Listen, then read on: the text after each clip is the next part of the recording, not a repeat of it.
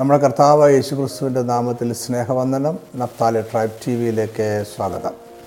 യോഹനാൻ എഴുതിയ സുവിശേഷം പതിനേഴാം അധ്യായത്തിൽ യേശു ക്രിസ്തുവിന്റെ ഒരു ദൈർഘ്യമേറിയ പ്രാർത്ഥന രേഖപ്പെടുത്തിയിട്ടുണ്ട്.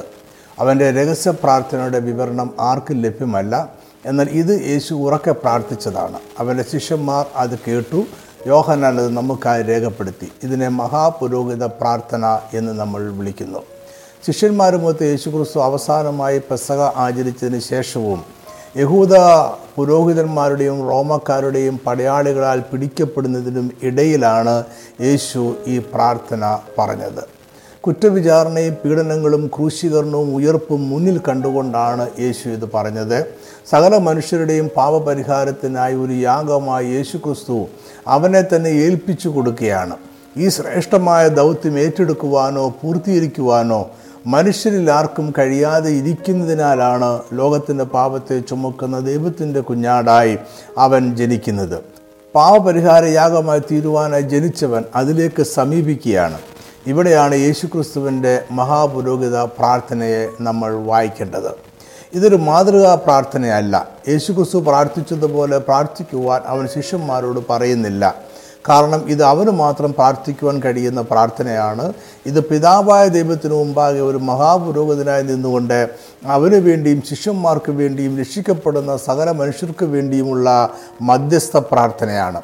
മനുഷ്യർക്കും ദൈവത്തിനും ഇടയിൽ ഒരു മധ്യസ്ഥനെ നമുക്കുള്ളൂ. അത് യേശുക്രിസ്തുവാണ്. യേശുക്രിസ്തുവിന്റെ മഹാപുരോഹിത പ്രാർത്ഥന ദൈവശാസ്ത്ര മർമ്മങ്ങളാൽ സമൃദ്ധമാണ്. ഇതിൽ പിതാവായ ദൈവവും പുത്രനായ ക്രിസ്തുവും തമ്മിലുള്ള ബന്ധത്തിന്റെ വെളിപ്പെടുത്തൽ കാണാം. രക്ഷ എന്താണ് എന്നും യേശു ക്രിസ്തുവിന്റെ മനുഷ്യാവതാരത്തിന്റെ ലക്ഷ്യമെന്താണ് എന്നും ഇതിൽ പറയുന്നുണ്ട്. പിതാവായ ദൈവവും പുത്രനായ ക്രിസ്തുവും രക്ഷിക്കപ്പെട്ട ദൈവജനവും തമ്മിലുള്ള ആത്മീയ ബന്ധവും ഈ പ്രാർത്ഥനയിൽ വിശദീകരിക്കുന്നുണ്ട്. എല്ലാറ്റിലും ഉപരിയായി തന്റെ ഇഹലോക ശുശ്രൂഷകൾ അവസാനിക്കുവാൻ പോകുന്ന വേളയിൽ യേശുക്രിസ്തുവിന്റെ ഹൃദയത്തിലൂടെ കടന്നുപോയ ആത്മഭാരത്തിന്റെയും ഉത്കണ്ഠയുടെയും കരുതലിന്റെയും രേഖ കൂടിയാണിത്. യേശുക്രിസ്തുവിന്റെ മഹാപുരോഹിത പ്രാർത്ഥനയെ പഠനത്തിന്റെ സൗകര്യത്തിനായി നമുക്ക് മൂന്നായി തിരിക്കാവുന്നതാണ്. ഒന്നാമത്തെ ഭാഗത്ത് യേശു അവനായി പ്രാർത്ഥിക്കുന്നു. രണ്ടാമത്തെ ഭാഗത്തിൽ അവൻ ശിഷ്യന്മാർക്കായി പ്രാർത്ഥിക്കുന്നു. മൂന്നാമത്തെ ഭാഗത്ത് യേശു എല്ലാ യഥാർത്ഥ ക്രിസ്തീയ വിശ്വാസികൾക്കും വേണ്ടി പ്രാർത്ഥിക്കുന്നു. ഈ പ്രാർത്ഥന ശിഷ്യന്മാരും നമ്മളും കേൾക്കുകയും വായിക്കുകയും ഗ്രഹിക്കുകയും ചെയ്യണം എന്ന് യേശു ആഗ്രഹിച്ചു. പതിമൂന്നാം വാക്യത്തിൽ യേശു പറഞ്ഞു ഇപ്പോഴോ ഞാൻ നിന്റെ അടുക്കൽ വരുന്നു. എന്റെ സന്തോഷം അവർക്ക് ഉള്ളിൽ പൂർണമാകേണ്ടതിന് ഇത് ലോകത്തിൽ വെച്ച് സംസാരിക്കുന്നു. ഇത് ശിഷ്യന്മാരുടെ ആശ്വാസത്തിനും പ്രത്യാശയ്ക്കും സഹായമായിരുന്നു. ഇത് നമുക്കും ഇന്ന് പ്രത്യാശ നൽകുന്നു. മഹാപുരോഹിത പ്രാർത്ഥനയുടെ ഒന്നാമത്തെ ഭാഗം യേശു അവനായി തന്നെ പ്രാർത്ഥിക്കുന്നതാണ്. പഴയ നിയമത്തിലെ മഹാപുരോഹിതൻ ഹോവയുടെ സന്നിധിയിൽ ചെല്ലുന്നതിന് മുമ്പായി അവനെ തന്നെ ശുദ്ധീകരിക്കുവാനായി ഈ യാഗം കഴിക്കുന്നതിനെ ഇത് ഓർമ്മിപ്പിക്കുന്നു. എന്നാൽ യേശു പാപമില്ലാത്തവനായിരുന്നതിനാൽ അവനെ ശുദ്ധീകരിക്കുവാനുള്ള മധ്യസ്ഥത ആവശ്യമില്ല. അതിനാൽ ഈ ഭാഗത്ത് യേശുക്രിസ്തു പിതാവായ ദൈവത്തിനും മഹത്വം കരയറ്റുകയും തന്നെ മഹത്വവൽക്കരിക്കണമെന്ന് പിതാവിനോട് അപേക്ഷിക്കുകയും ചെയ്യുന്നു. യേശു പ്രാർത്ഥന ആരംഭിക്കുന്നത് ഇങ്ങനെയാണ്. പിതാവെ നാഴിക വന്നിരിക്കുന്നു. പിതാവേ എന്ന യേശുക്രിസ്തുവിന്റെ വിളി അന്നത്തെ യഹൂദ വിശ്വാസങ്ങളെ മാറ്റിമറിച്ചു. ഈ വാക്ക് യേശുവും പിതാവായ ദൈവവും തമ്മിലുള്ള അഗാധമായ ബന്ധത്തെ കാണിക്കുന്നു. ഇവിടെ ദൈവം പിതാവും യേശു പുത്രനുമാകുന്നു. ഇത് അവർ തമ്മിലുള്ള ബന്ധത്തെ നമുക്ക് മനസ്സിലാകുന്ന ഭാഷയിൽ വിശദീകരിക്കുന്ന പദങ്ങളാണ്. യഹൂദന്മാർ ദൈവത്തെ ഭയപ്പെട്ടിരുന്നു. അതിനാൽ അവർ ദൈവം എന്ന വാക്ക് പോലും ഉച്ചരിച്ചിരുന്നില്ല. ദൈവത്തെ പിതാവെന്ന് വിളിക്കുക അവർക്ക് ചിന്തിക്കുവാൻ പോലും കഴിയുന്ന കാര്യമായിരുന്നില്ല. അവർ ദൈവത്തിന്റെ സ്വന്തം ജനമാണ് എന്നും അവർ വിശ്വസിച്ചു. എന്നാൽ യേശു ഈ വിശ്വാസത്തെ എല്ലാം നിരാകരിക്കുന്നു. യേശു ദൈവത്തെ പിതാവെന്ന് വിളിച്ചപ്പോൾ അവന് യഹൂദന്മാരെക്കാൾ കൂടുതൽ അടുത്ത അഗാധമായ ഒരു ബന്ധം ദൈവവുമായിട്ടുണ്ട് എന്ന് തെളിയിക്കുന്നു. അബ്രഹാം യാക്കോബ് മോശെ ദാവീദ് എന്നിവരെക്കാൾ സവിശേഷതയുള്ള ബന്ധമാണ് യേശുവിന് പിതാവായ ദൈവവുമായിട്ട് ഉള്ളത്. മാത്രവുമല്ല യേശു ദൈവത്തെ പിതാവായ നമുക്ക് പരിചയപ്പെടുത്തുകൂടിയാണ്. ഉയർത്തെഴുന്നേറ്റ് യേശു മറിയോട് പറഞ്ഞത് ഇങ്ങനെയാണ് നീ എന്റെ സഹോദരന്മാരെ അടുക്കൽ ചെന്ന് എന്റെ പിതാവും നിങ്ങളുടെ പിതാവും എന്റെ ദൈവവും നിങ്ങളുടെ ദൈവവുമായവന്റെ അടുക്കൽ ഞാൻ കയറിപ്പോകുന്നു എന്ന് അവരോട് പറക എന്ന് പറഞ്ഞു. ദൈവം യേശുവിന്റെയും നമ്മളുടെയും പിതാവാണ്. എല്ലാത്തർക്കുള്ള ലേഖനം നാലിന്റെ ആറിൽ പൗലോസ് ഇതിനെക്കുറിച്ച് പറയുന്നത് ഇങ്ങനെയാണ്. നിങ്ങൾ മക്കൾ ആകൊണ്ട് അബ്ബാ പിതാവ് എന്ന് വിളിക്കുന്ന സ്വപുത്രന്റെ ആത്മാവിനെ ദൈവം നമ്മുടെ ഹൃദയങ്ങളിൽ അയച്ചു. യേശു പ്രാർത്ഥിച്ചു തുടങ്ങിയത് പിതാവെ നാഴിക വന്നിരിക്കുന്നു എന്ന് പറഞ്ഞുകൊണ്ടാണ്. ഇത് അവൻ സ്വയം പാപപരിഹാര യാഗമായി തീരുവാനുള്ള നാഴികയാണ്. ഇത് ലോകത്തിന്റെ പാപം ചുമക്കുന്ന ദൈവത്തിന്റെ കുഞ്ഞാടെന്ന യോഹന്നാൻ സ്നാപകന്റെ പ്രവചന നിവൃത്തിയുടെ സമയമാണ്.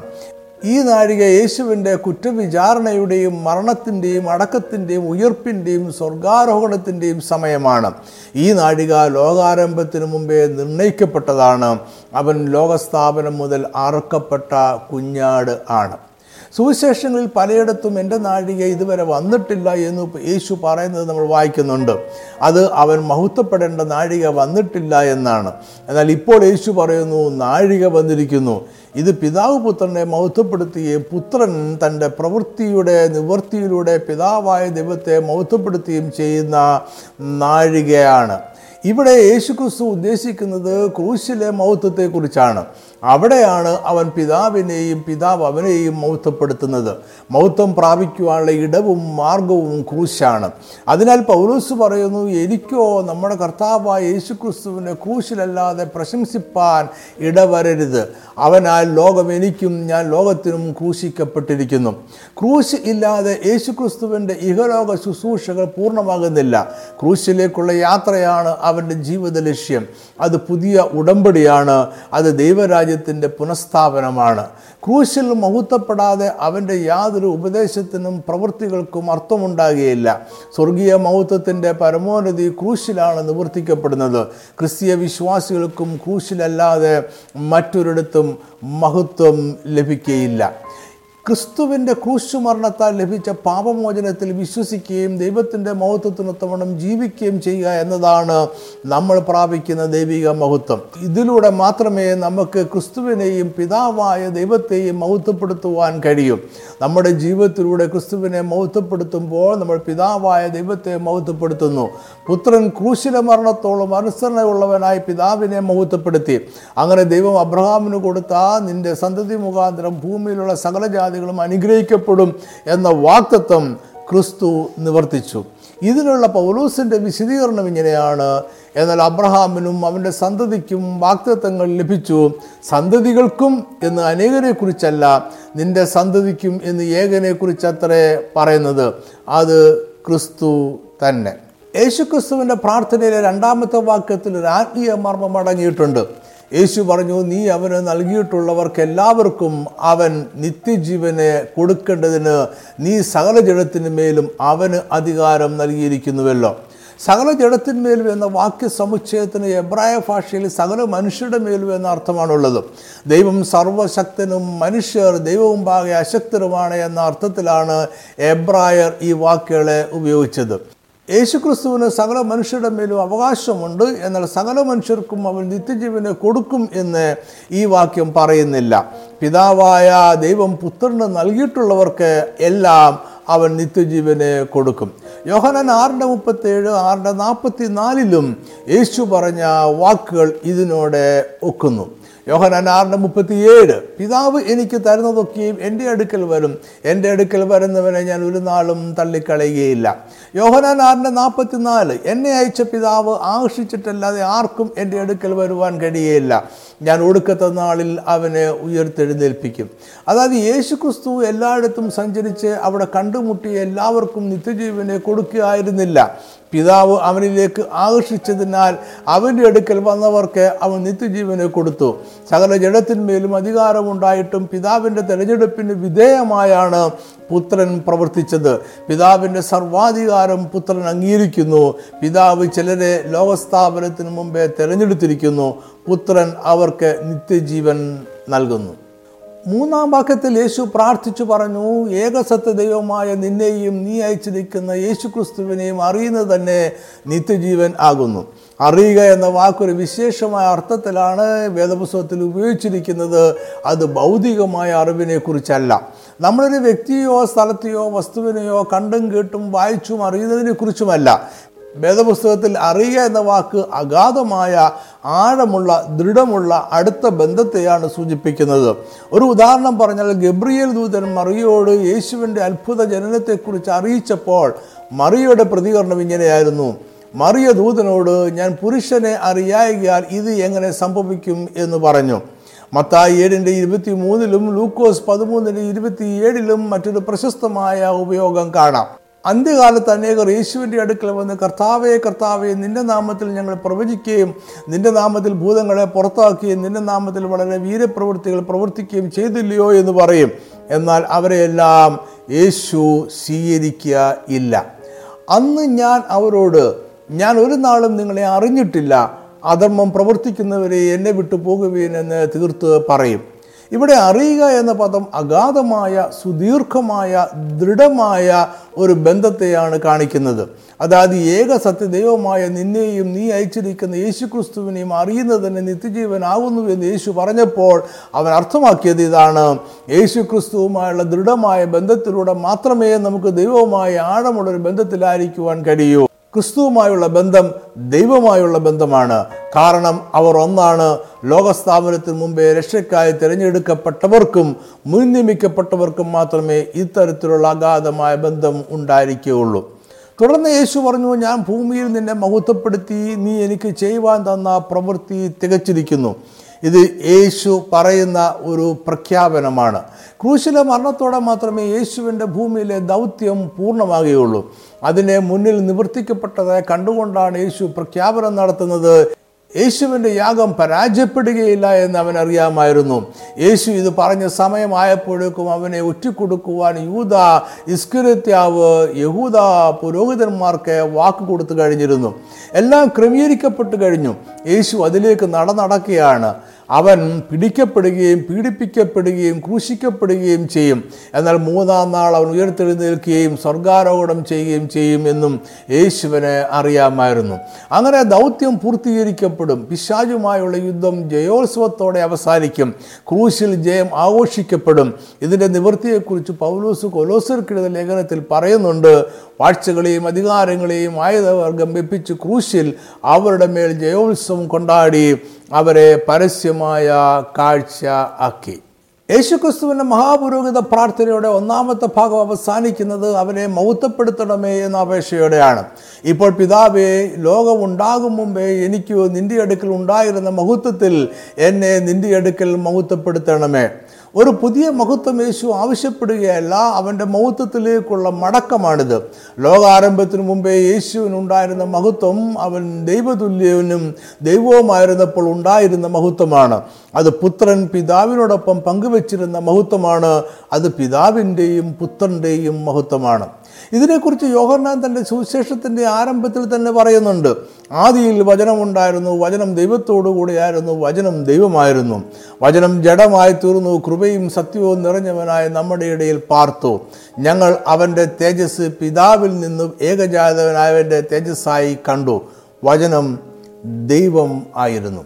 പിതാവിന്റെ തേജസ് പുത്രന്റെ തേജസ്സായിരുന്നു. പിതാവും പുത്രനും ഒന്നായിരുന്നു. ഈ ആത്മീയ മർമ്മം വായനക്കാരിൽ എത്തിക്കുക എന്നതായിരുന്നു യോഹനാൻ സുവിശേഷ ഗ്രന്ഥം എഴുതിയതിന്റെ ഉദ്ദേശം.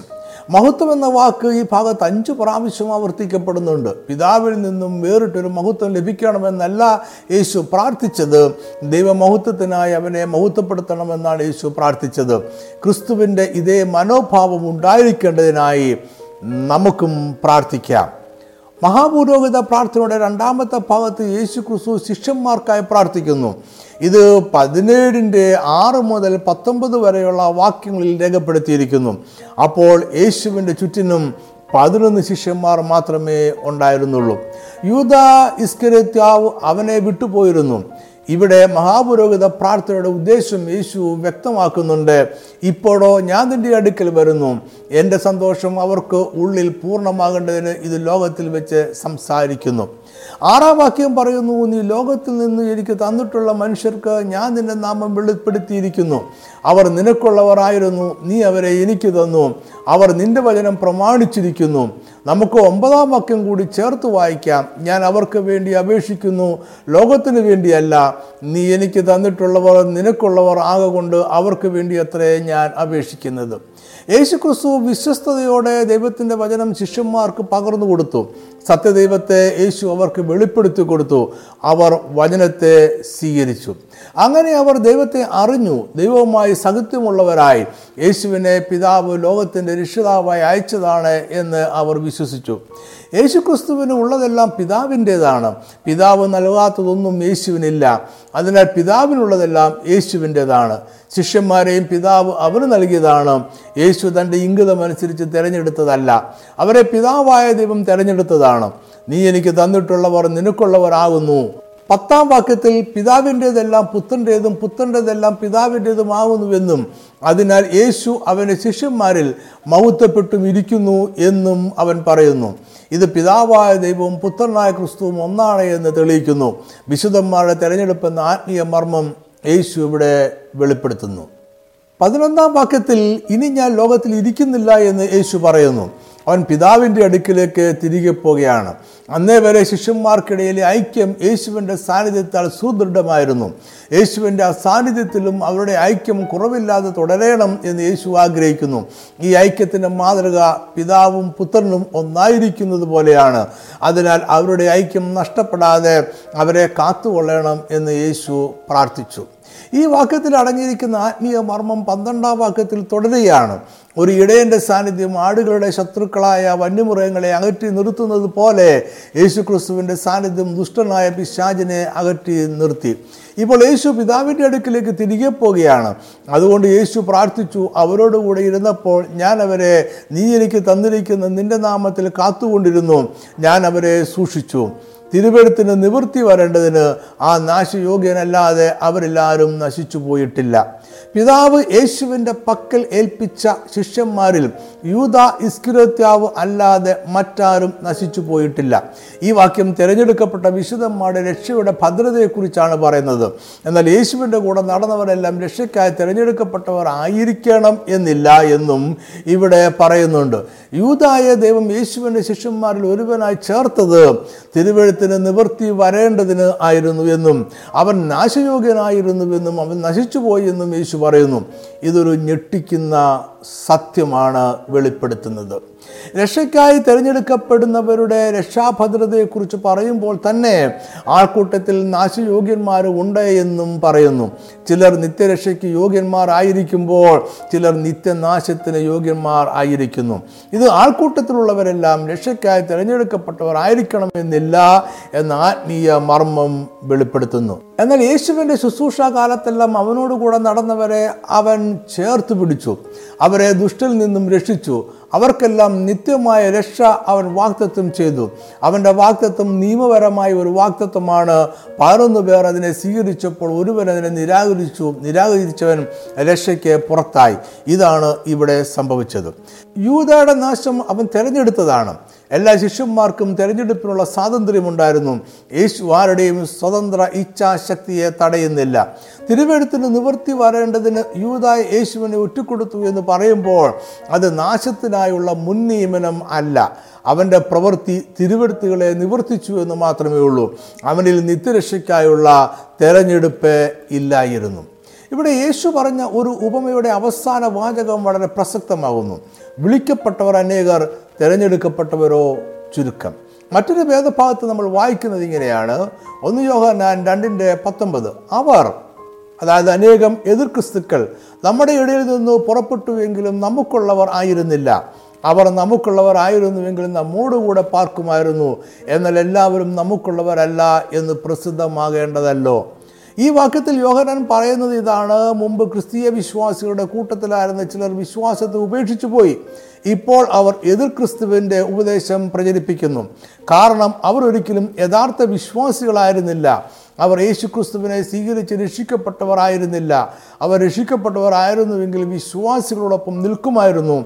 അവർ ഗോതമ്പിനിടയിലെ കളകളായിരുന്നു. അവർ നിത്യരക്ഷയ്ക്കായി തിരഞ്ഞെടുക്കപ്പെട്ടവർ ആയിരുന്നില്ല. യേശുക്രിസ്തുവിന്റെ ക്രൂശീകരണത്തിന് ശേഷം ശിഷ്യന്മാർ വിശ്വാസത്തിൽ പതറിപ്പോയി. യേശുവിനെ പിടിച്ചപ്പോൾ തന്നെ അവർ ഓടിപ്പോയി. പത്രോസ് യേശുവുമായുള്ള ബന്ധത്തെ മൂന്ന് പ്രാവശ്യം തള്ളിപ്പറഞ്ഞു. അവർ തിരികെ തങ്ങളുടെ പഴയ ജോലിയായ മീൻപിടുത്തത്തിലേക്ക് പോയി. എങ്കിലും അവരുടെ രക്ഷയ്ക്കായുള്ള തിരഞ്ഞെടുപ്പ് നഷ്ടമായില്ല. യേശു അവരെ തേടി വന്നു. അവരെ വീണ്ടും അവരുടെ ശിഷ്യത്വത്തിൽ പുനഃസ്ഥാപിച്ചു. എന്നാൽ യൂതായ്ക്ക് തിരികെ വരുവാനുള്ള മറ്റൊരു അവസരം ലഭിച്ചില്ല. ഇതാണ് യഥാർത്ഥ രക്ഷാഭദ്രത. വിളിക്കപ്പെടുന്നവരുടെ എല്ലാം രക്ഷഭദ്രമെന്നല്ല തിരഞ്ഞെടുക്കപ്പെടുന്നവരുടെ രക്ഷയെ ദൈവം സൂക്ഷിക്കും എന്നതാണത്. യേശു ക്രൂശിൽ മരിച്ചപ്പോൾ ആർക്ക് വേണ്ടിയാണ് മരിക്കുന്നത് എന്ന് അവന് വ്യക്തതയുണ്ടായിരുന്നു.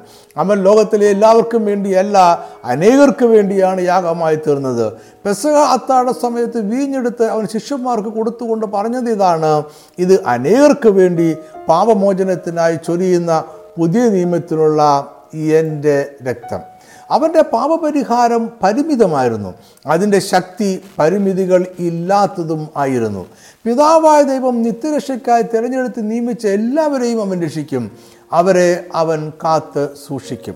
അവന്റെ ക്രൂശീകരണത്തിന് ശേഷം ശിഷ്യന്മാർ അനുഭവിക്കുവാൻ പോകുന്ന കഷ്ടതകളെക്കുറിച്ച് യേശുവൻ അറിയാമായിരുന്നു അവർക്ക് ലോകത്തിന്റെ മൂല്യ വ്യവസ്ഥയോട് ചേർന്ന് പോകുവാൻ കഴിയുകയില്ല. യേശു ക്രിസ്തു പഠിപ്പിച്ചത് ലോകത്തിന്റെ നിന്നും വ്യത്യസ്തമായ ഒരു മൂല്യ വ്യവസ്ഥയാണ് യേശു ലോകത്തിന്റെയോ യഹൂദ മതത്തിന്റെയോ പാരമ്പര്യത്തിന്റെയോ മൂല്യവ്യവസ്ഥകളെ അനുസരിച്ച് ജീവിച്ചില്ല. അവന്റെ മൂല്യങ്ങൾക്ക് അനുസൃതമായി അവൻ ന്യായപ്രമാണങ്ങളെപ്പോലും പുനർവ്യാഖ്യാനിച്ചു. അതിനാൽ യഹൂദ മത മേലധ്യക്ഷന്മാർ അവനെ എതിർത്തു. അവർ യേശുവിനെ വെറുത്തു. ഇതുതന്നെയാണ് ഈ ലോകത്തിൽ ശിഷ്യന്മാരെയും കാത്തിരിക്കുന്ന അനുഭവം. അതുകൊണ്ട് അവർ ഈ ഭൂമിയിലായിരിക്കുമ്പോൾ അവരെ സംരക്ഷിക്കണം എന്ന് യേശു പ്രാർത്ഥിച്ചു. എന്നാൽ അവരെ സ്വർഗത്തിലേക്ക് എടുത്തുകൊള്ളണമെന്നോ അവരെ മറ്റ് ഏതെങ്കിലും സുരക്ഷിത സ്ഥലത്തേക്ക് മാറ്റി താമസിപ്പിക്കണമെന്നോ അല്ല യേശു പ്രാർത്ഥിച്ചത്. ദുഷ്ടനായ വിശാജിന്റെ കയ്യിൽ അകപ്പെടാതെ വണ്ണം അവരെ കാത്തുകൊള്ളണമെന്നായിരുന്നു അവന്റെ പ്രാർത്ഥന. വരുവാനിരിക്കുന്ന കൊടിയ പീഡനകാലത്ത് അവരുടെ വിശ്വാസം നഷ്ടപ്പെടാതെ അവൻ ലോകത്തിലെല്ലായിടവും സുവിശേഷം അറിയിക്കുവാൻ തക്കവണ്ണം അവരെ കാത്തുകൊള്ളണം. ലോകത്തിലെ കഷ്ടതകളിൽ നിന്നും നമ്മൾ രക്ഷപ്പെടും എന്നല്ല യേശു പഠിപ്പിച്ചത്. കഷ്ടതയിൽ ദൈവം നമ്മെ കാക്കുമെന്നാണ് അവൻ ഉറപ്പ് നൽകിയത്. യേശുവിന്റെ അന്ത്യയാത്രാമൊഴിയുടെ അവസാന വാക്കിങ്ങനെയായിരുന്നു ലോകത്തിൽ നിങ്ങൾക്ക് കഷ്ടമുണ്ടെങ്കിലും ധൈര്യപ്പെടുകയും ഞാൻ ലോകത്തെ ജയിച്ചിരിക്കുന്നു. ജയം യുദ്ധത്തിൽ നിന്നും ഓടിപ്പോയി നേടുന്നതല്ല അത് പോരാടി ശത്രുവിനെ തോൽപ്പിച്ച് നേടുന്നതാണ്. യേശു എപ്പോഴും ശിഷ്യന്മാരെ പിതാവായ ദൈവത്തോട് ബന്ധിപ്പിക്കുവാൻ ശ്രമിക്കുന്നുണ്ട്. അവൻ സ്വന്തം ഹിതപ്രകാരം പ്രവർത്തിക്കുകയല്ല പിതാവ് അവനോട് പറയുന്നവ അവൻ ചെയ്യുന്നു എന്ന് മാത്രം. യോഹനാൻ അഞ്ചിന്റെ പത്തൊമ്പതിൽ യേശു പറഞ്ഞു ആമേൻ ആമേൻ ഞാൻ നിങ്ങളോട് പറയുന്നു പിതാവ് ചെയ്ത് കാണുന്നതല്ലാതെ പുത്രന് സ്വതേ ഒന്നും ചെയ്യുവാൻ കഴിയുകയില്ല അവൻ ചെയ്യുന്നതെല്ലാം പുത്രനും അവണ്ണം തന്നെ ചെയ്യുന്നു. ശിഷ്യന്മാർ ഈ ലോകത്തിലുള്ളവരല്ല എങ്കിലും യേശു അവരെ ലോകത്തിലേക്ക് അയക്കുകയാണ്. ഇത് പിതാവ് യേശുവിനെ ലോകത്തിലേക്ക് അയച്ചതുപോലെയാണ് ദൈവരാജ്യം പുനഃസ്ഥാപിക്കുവാണ് ദൈവത്തിന്റെ പദ്ധതിയുടെ തുടർച്ചയാണിത്. അതിനാൽ അവർ ദൈവത്തിന്റെ സത്യവചനത്താൽ വിശുദ്ധീകരിക്കപ്പെടണം. വിശുദ്ധീകരണം അവർ പ്രവൃത്തികളാൽ നേടിയതല്ല. അത് യേശു ക്രിസ്തുവിന്റെ വിശുദ്ധീകരണത്താൽ ലഭിച്ചതാണ്. അത് ദൈവത്തിന്റെയും യേശുവിന്റെയും ദാനമാണ്. അതാണ് യേശു പറഞ്ഞത് അവരും സാക്ഷാൽ വിശുദ്ധീകരിക്കപ്പെട്ടവർ ആകേണ്ടതിന് ഞാൻ അവർക്ക് വേണ്ടി എന്നെ തന്നെ വിശുദ്ധീകരിക്കുന്നു ഒരു ക്രിസ്തീയ വിശ്വാസിക്ക് ആഗ്രഹിക്കാൻ കഴിയുന്ന ഏറ്റവും ശ്രേഷ്ഠമായ ഒരു അവസ്ഥയാണ് വിശുദ്ധീകരണം അത് ലോകത്തിൽ നിന്ന് വ്യത്യസ്തരായിരിക്കുന്നത് മാത്രമല്ല പരീശന്മാരെ പോലെ പ്രവൃത്തികളിലുള്ള വ്യത്യാസമോ മതത്തിന്റെ ആചാര അനുഷ്ഠാനങ്ങളിലുള്ള വേർപാടോ അല്ല ലോകകാര്യങ്ങളിൽ നിന്നും വേറിട്ട് ഏകാന്തതയിൽ ജീവിക്കുന്നതുമല്ല. ദൈവത്തിന്റെ വിശദീകരണം മനുഷ്യർ പ്രാപിക്കുമ്പോഴും അവർ ഈ ലോകത്തിൽ ഈ ലോകകാര്യങ്ങളിൽ ഏർപ്പെട്ടുകൊണ്ട് തന്നെ ജീവിക്കുന്നു. എന്നാൽ അവർ ദൈവത്തിന്റെ വിശുദ്ധിക്കൊത്തവണ്ണമുള്ള ഒരു വിശുദ്ധ ജീവിതം നയിക്കുന്നു. ഇത് ദൈവവചനം എന്ന സത്യത്താൽ ജീവിക്കുന്നതാണ്. ഈ ലോകത്തിലായിരിക്കെ എങ്ങനെ വിശുദ്ധ ജീവിതം നയിക്കാം എന്നതിന്റെ ഏറ്റവും നല്ല മാതൃക നമ്മുടെ കർത്താവ് യേശു ക്രിസ്തുവാണ് അവൻ പാപികളോടൊപ്പം തിന്നുകയും കുടിക്കുകയും ചെയ്തു. അവൻ കുഷ്ഠരോഗികളെ തൊട്ട് സൗഖ്യമാക്കി. മത ന്യായപ്രമാണ പ്രകാരം അശുദ്ധയായ ഒരു രക്തസ്രാവക്കാരത്തി സ്ത്രീ അവന്റെ വസ്ത്രത്തിൽ തൊട്ടു. ജാതീയനായ ഒരു റോമൻ സൈന്യാധിപന്റെ ദാസനെ അവൻ സൗഖ്യമാക്കി. കനാന്റെ വംശത്തിൽപ്പെട്ട ഒരു സ്ത്രീയുടെ മകളെ ഭൂതബാധയിൽ നിന്നും വിടുവിച്ചു. മുമ്പ് പാപിനിയായിരുന്ന ഒരു സ്ത്രീ തലമുടി കൊണ്ട് അവന്റെ കാൽ തുടച്ചു ചുംബിച്ചു തൈലം പുശി. പക്ഷേ ഇതൊന്നും അവനെ അശുദ്ധമാക്കിയില്ല. അവൻ പാപമില്ലാത്ത ഊനമില്ലാത്ത ദൈവത്തിന്റെ കുഞ്ഞാടായിരുന്നു. വിശുദ്ധി പാപത്തിൽ നിന്നുള്ള വേർപാടാണ്. വിശുദ്ധി യേശു ക്രിസ്തുവിൽ നിന്ന് നമുക്ക് ലഭിക്കുന്നതാണ്. അത് അവന്റെ വിശുദ്ധി നമ്മളിൽ പകരുന്നതാണ്. യേശുക്രിസ്തുവിലുള്ള വിശ്വാസം മൂലം ദൈവവചനത്താൽ നമ്മൾ വിശദീകരിക്കപ്പെടുകയാണ് അതൊരു തുടർ പ്രക്രിയയാണ്. അത് പരിശുദ്ധാത്മാവിന്റെ നമ്മുടെ ജീവിതത്തിലുള്ള പ്രവർത്തന ഫലമാണ്. യോഹനൻ പതിനേഴിന്റെ ഇരുപത് മുതൽ ഇരുപത്തിയാറ് വരെയുള്ള വാക്യങ്ങളാണ് മഹാപുരോഹിത പ്രാർത്ഥനയുടെ മൂന്നാം ഭാഗം. ഇത് എല്ലാ വിശ്വാസികൾക്കും വേണ്ടിയുള്ള പ്രാർത്ഥനയാണ്. വിശ്വാസികൾ എന്നതിൽ അപ്പോൾ യേശുവിന്റെ കൂടെ നിന്നിരുന്ന പതിനൊന്ന് ശിഷ്യന്മാരും യേശുവിൽ വിശ്വസിച്ച് അവനെ അനുഗമിച്ചിരുന്നവരും ഭാവിയിൽ അവരുടെ സാക്ഷ്യം കേട്ട് വിശ്വസിക്കുന്ന എല്ലാവരും ഉൾപ്പെടുന്നു. ഇവർക്ക് വേണ്ടി മാത്രമല്ല ഇവരുടെ വചനത്താൽ എന്നിൽ വിശ്വസിപ്പാൻ ഇരിക്കുന്നവർക്ക് വേണ്ടിയും ഞാൻ അപേക്ഷിക്കുന്നു എന്നാണ് യേശു പ്രാർത്ഥിച്ചത്. യഥാർത്ഥത്തിൽ യേശുവിൽ വിശ്വസിക്കുന്നവരെ വിശ്വാസികളായിട്ടല്ല യേശു കാണുന്നത്. അവരെല്ലാവരും യേശുവിന്റെ ശിഷ്യന്മാരാണ്. അതാണ് യേശു നമുക്ക് നൽകിയ ശ്രേഷ്ഠമായ കൽപ്പന. മത്തായി ഇരുപത്തിയെട്ടിന്റെ പത്തൊമ്പത് ഇരുപത് വാക്യങ്ങൾ. ആകയാൽ നിങ്ങൾ പുറപ്പെട്ട് പിതാവിന്റെയും പുത്രന്റെയും പരിശുദ്ധാത്മാവിന്റെയും നാമത്തിൽ സ്നാനം കഴിപ്പിച്ചും ഞാൻ നിങ്ങളോട് കൽപ്പിച്ചത് ഒക്കെയും പ്രമാണിപ്പാൻ തക്കവണ്ണം ഉപദേശിച്ചും കൊണ്ട് സകല ജാതികളെയും ശിഷ്യന്മാരാക്കിക്കൊള്ളുവീൻ. ഞാനോ ലോകാവസാനത്തോളം എല്ലാ നാളും നിങ്ങളോടുകൂടെ ഉണ്ട് എന്ന് അരളി ചെയ്തു. ഇങ്ങനെ ചേർക്കപ്പെടുന്ന ശിഷ്യന്മാരുടെ സാക്ഷ്യത്തിലൂടെയാണ് ദൈവരാജ്യം പണിയപ്പെടുന്നത്. സാക്ഷ്യം അവരുടെ വാക്കുകളല്ല അവരുടെ ജീവിതമാണ്.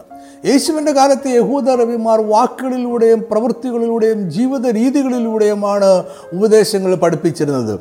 യേശുവും നമ്മുടെ ദൈവരാജ്യത്തിന്റെ മൂല്യങ്ങൾ പഠിപ്പിച്ചത് ജീവിതം കൊണ്ടാണ്. ഇങ്ങനെ വേണം നമ്മൾ യേശു പറഞ്ഞ വാക്കുകളെ മനസ്സിലാക്കുവാൻ. നമ്മളുടെ സാക്ഷ്യം നമ്മളുടെ ജീവിതമാണ്. ഈ ഭാഗത്തും യേശു വിശ്വാസികളുടെ ഐക്യതയെക്കുറിച്ച് വളരെയധികം പറയുന്നുണ്ട്. അവനിൽ വിശ്വസിക്കുന്നവർ എല്ലാവരും ഒന്നായിരിക്കണമെന്നും അത് പിതാവ് പുത്രനിലും പുത്രൻ പിതാവിലും ആയിരിക്കുന്നത് പോലെ വിശ്വാസികൾ പിതാവിലും പുത്രനിലും ഒന്നായിരിക്കണമെന്നും യേശു പ്രാർത്ഥിച്ചു. യേശുവും പിതാവായ ദൈവവും നിത്യമായി ഒന്നായിരിക്കുന്നു. അവരിലായിരിക്കുന്ന വിശ്വാസികൾ അവരെ പോലെ ഒന്നായിത്തീരും. ഈ ആത്മീയ മർമ്മം തൃത്വവിശ്വാസത്തിന്റെ അടിസ്ഥാനം കൂടിയാണ്. ഐക്യത എന്നതും ഏകത എന്നതും ഒന്നല്ല. ഐക്യത ഒന്നായിരിക്കുന്ന അവസ്ഥയാണ്. ഏകത ഒരുപോലെയായിരിക്കുന്ന അവസ്ഥയും. യേശു അവനെ വിശ്വസിക്കുന്നവർ ഏകതയുള്ളവരായിരിക്കണം എന്ന് പറയുന്നില്ല. അവർ ഐക്യതയുള്ളവരായിരിക്കണം എന്നാണ് യേശു പറയുന്നത്.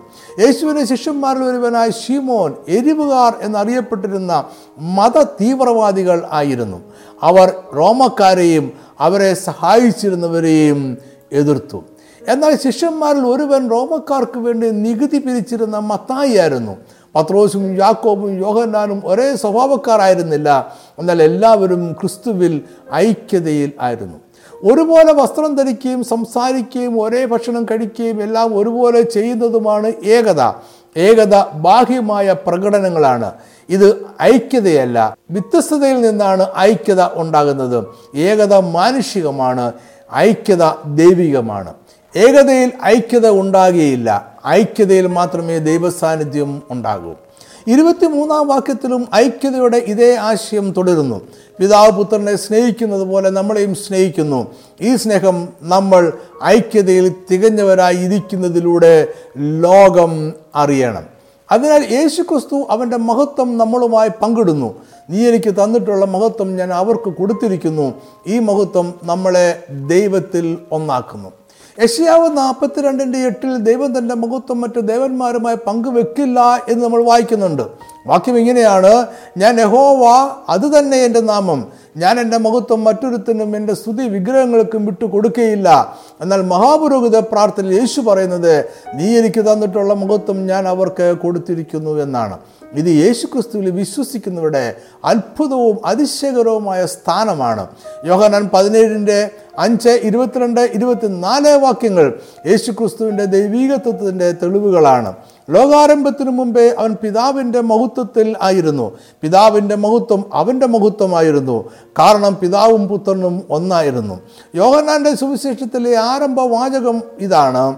ആദിയിൽ വചനമുണ്ടായിരുന്നു വചനം ദൈവത്തോടു കൂടെയായിരുന്നു. വചനം ദൈവമായിരുന്നു. അവൻ ആദിയിൽ ദൈവത്തോടു കൂടെ ആയിരുന്നു.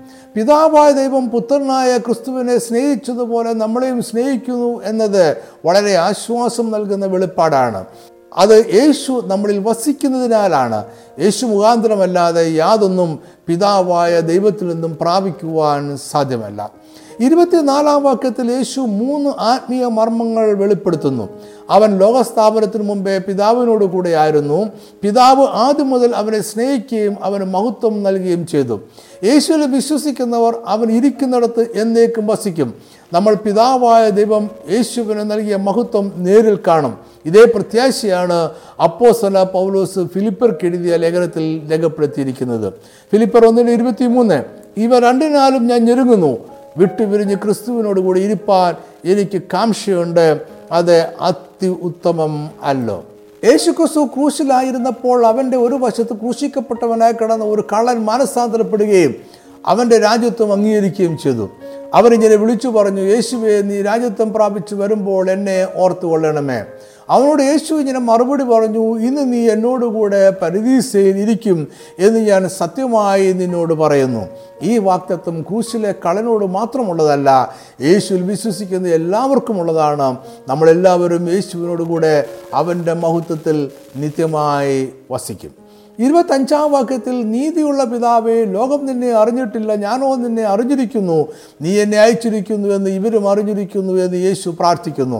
ലോകത്തിലുള്ളവർ യേശുവിനെ അറിയായക കൊണ്ട് അവർക്ക് പിതാവിനെ അറിയുവാനും കഴിയുന്നില്ല. അവർ യേശുവിനെ സ്വീകരിക്കാഞ്ഞതിനാൽ ദൈവത്തെയും സ്വീകരിച്ചില്ല. അങ്ങനെ അവർക്ക് യേശു ക്രിസ്തുവുമായും ദൈവവുമായും അടുത്ത ബന്ധം ഇല്ലാതെ ആയി. മഹാപുരോഹിത പ്രാർത്ഥന അവസാനിക്കുന്നത് ഇങ്ങനെയാണ്. നീ എന്നെ സ്നേഹിക്കുന്ന സ്നേഹം അവരിൽ ആകുവാനും ഞാൻ അവരിൽ അവരിലാകുവാനും ഞാൻ നിന്റെ നാമം അവർക്ക് വെളിപ്പെടുത്തിയിരിക്കുന്നു. ഇനിയും വെളിപ്പെടുത്തും. ഇവിടെ ദൈവത്തെക്കുറിച്ചുള്ള വെളിപ്പാടുകളുടെ തുടർച്ച നമ്മൾ കാണുന്നു. യേശു ദൈവത്തെ ഇനിയും തുടർച്ചയായി നിത്യതയോളം വെളിപ്പെടുത്തിക്കൊണ്ടിരിക്കും. ദൈവത്തെക്കുറിച്ചുള്ള വെളിപ്പാട് അനന്തവും നിത്യവുമാണ്. ഇതിനാൽ ദൈവിക സ്നേഹം ക്രിസ്തുവിൽ ആയിരിക്കുന്നവരിൽ നിത്യമായി വസിക്കും. ക്രിസ്തു നമ്മളിൽ നിത്യമായി വസിക്കും. യേശു ക്രിസ്തുവിന്റെ മഹാപുരോഹിതന പ്രാർത്ഥനയെക്കുറിച്ചുള്ള ഈ പഠനം ഇവിടെ അവസാനിപ്പിക്കട്ടെ. മഹാപുരോഹിത പ്രാർത്ഥന അവനെ ശിഷ്യന്മാർ കേൾക്കണം എന്ന് കരുതി ഉറക്കെ പറഞ്ഞൊരു പ്രാർത്ഥനയാണ്. അതിനാൽ ഇത് ശിഷ്യന്മാരെ ഏറെ ആശ്വസിപ്പിച്ച് കാണും. ഇന്ന് ഈ വേദഭാഗം നമ്മളെയും പ്രത്യാശയാൽ നിറയ്ക്കുന്നു. ഇതിൽ യേശു ക്രിസ്തു ദൈവസ്നേഹം രക്ഷയ്ക്കായുള്ള ദൈവിക തെരഞ്ഞെടുപ്പ് രക്ഷാഭദ്രത വിശ്വാസികളുടെ ഐക്യത നമ്മുടെ ഭാവി പ്രത്യാശ എന്നിവയെക്കുറിച്ച് വിശദമായി പറയുന്നുണ്ട്. യേശു ദൈവമാണ് എന്ന് യോഗനാൻ സമർത്ഥിക്കുന്നതും ഇവിടെ കാണാം. നമ്മുടെ ഈ ഭൂമിയിലെ ദൗത്യത്തെയും നമുക്ക് ആവശ്യമായ വിശദീകരണത്തെയും കർത്താവ് നമ്മളെ ഓർമ്മിപ്പിക്കുന്നു. യോഗനാൻ പതിനേഴിന്റെ പതിമൂന്നിൽ യേശു പറഞ്ഞതുപോലെ എന്റെ സന്തോഷം അവർക്ക് ഉള്ളിൽ പൂർണമാകേണ്ടതിന് ഇത് ലോകത്തിൽ വെച്ച് സംസാരിക്കുന്നു. ഈ വീഡിയോ അവസാനിപ്പിക്കുന്നതിന് മുമ്പേ ആദ്യമായി എന്റെ വീഡിയോ ഓഡിയോ എന്നിവ കാണുകയും കേൾക്കുകയും ചെയ്യുന്നവർക്ക് നമ്മുടെ സുവിശേഷ പ്രവർത്തനങ്ങളെ പരിചയപ്പെടുത്തുവാനായി ഒന്നുകൊണ്ട് വാചകങ്ങൾ പറയുവാൻ ഞാൻ ആഗ്രഹിക്കുന്നു. തിരുവചനത്തിന്റെ ആത്മീയ മർമ്മങ്ങൾ വിവരിക്കുന്ന അനേകം വീഡിയോകളും ഓഡിയോകളും നമ്മുടെ ഓൺലൈൻ ചാനലുകളിൽ ലഭ്യമാണ്. വീഡിയോ കാണുവാൻ Naphtali tribe TV dot com എന്ന ചാനലും ഓഡിയോ കേൾക്കുവാൻ Naphtali tribe radio dot com എന്ന ചാനലും സന്ദർശിക്കുക. രണ്ട് ചാനലുകളും സബ്സ്ക്രൈബ് ചെയ്യുവാൻ മറക്കരുത്. അത് ഇനിയും പ്രസിദ്ധീകരിക്കുന്ന വീഡിയോ ഓഡിയോ എന്നിവ നഷ്ടപ്പെടാതെ ലഭിക്കുവാൻ സഹായിക്കും. ഇതിന്റെ എല്ലാം വേദപഠന കുറിപ്പുകളും ഓൺലൈനിൽ ലഭ്യമാണ്. ഇംഗ്ലീഷിൽ വായിക്കുവാൻ നഫ്താലി ട്രൈബ് ഡോട്ട് കോം എന്ന വെബ്സൈറ്റും മലയാളത്തിനായി വാതിൽ ഡോട്ട് ഇൻ എന്ന വെബ്സൈറ്റും സന്ദർശിക്കുക. കൂടാതെ അനേകം ഇ ബുക്കുകളും നമ്മൾ പ്രസിദ്ധീകരിച്ചിട്ടുണ്ട്. ഇ ബുക്ക് ആവശ്യമുള്ളവർക്ക് അത് വാട്സാപ്പിലൂടെ ആവശ്യപ്പെടാം. Phone number nine eight nine double five two four eight five four. Naphtali tribe books dot in എന്ന ഇ ബുക്ക് സ്റ്റോറിൽ നിന്ന് നേരിട്ടും വാതിൽ ഡോട്ട് ഇൻ എന്ന വെബ്സൈറ്റിൽ ലഭ്യമായിരിക്കുന്ന ലിങ്ക് ഉപയോഗിച്ചും ഇ ബുക്ക് ഡൗൺലോഡ് ചെയ്യാവുന്നതാണ്. എല്ലാ ഇ ബുക്കുകളും സൗജന്യമാണ്. ഈ സന്ദേശം കണ്ടതിനും കേട്ടതിനും വളരെ നന്ദി. ദൈവം നിങ്ങളെല്ലാവരെയും സമൃദ്ധമായി അനുഗ്രഹിക്കട്ടെ. ആമേൻ.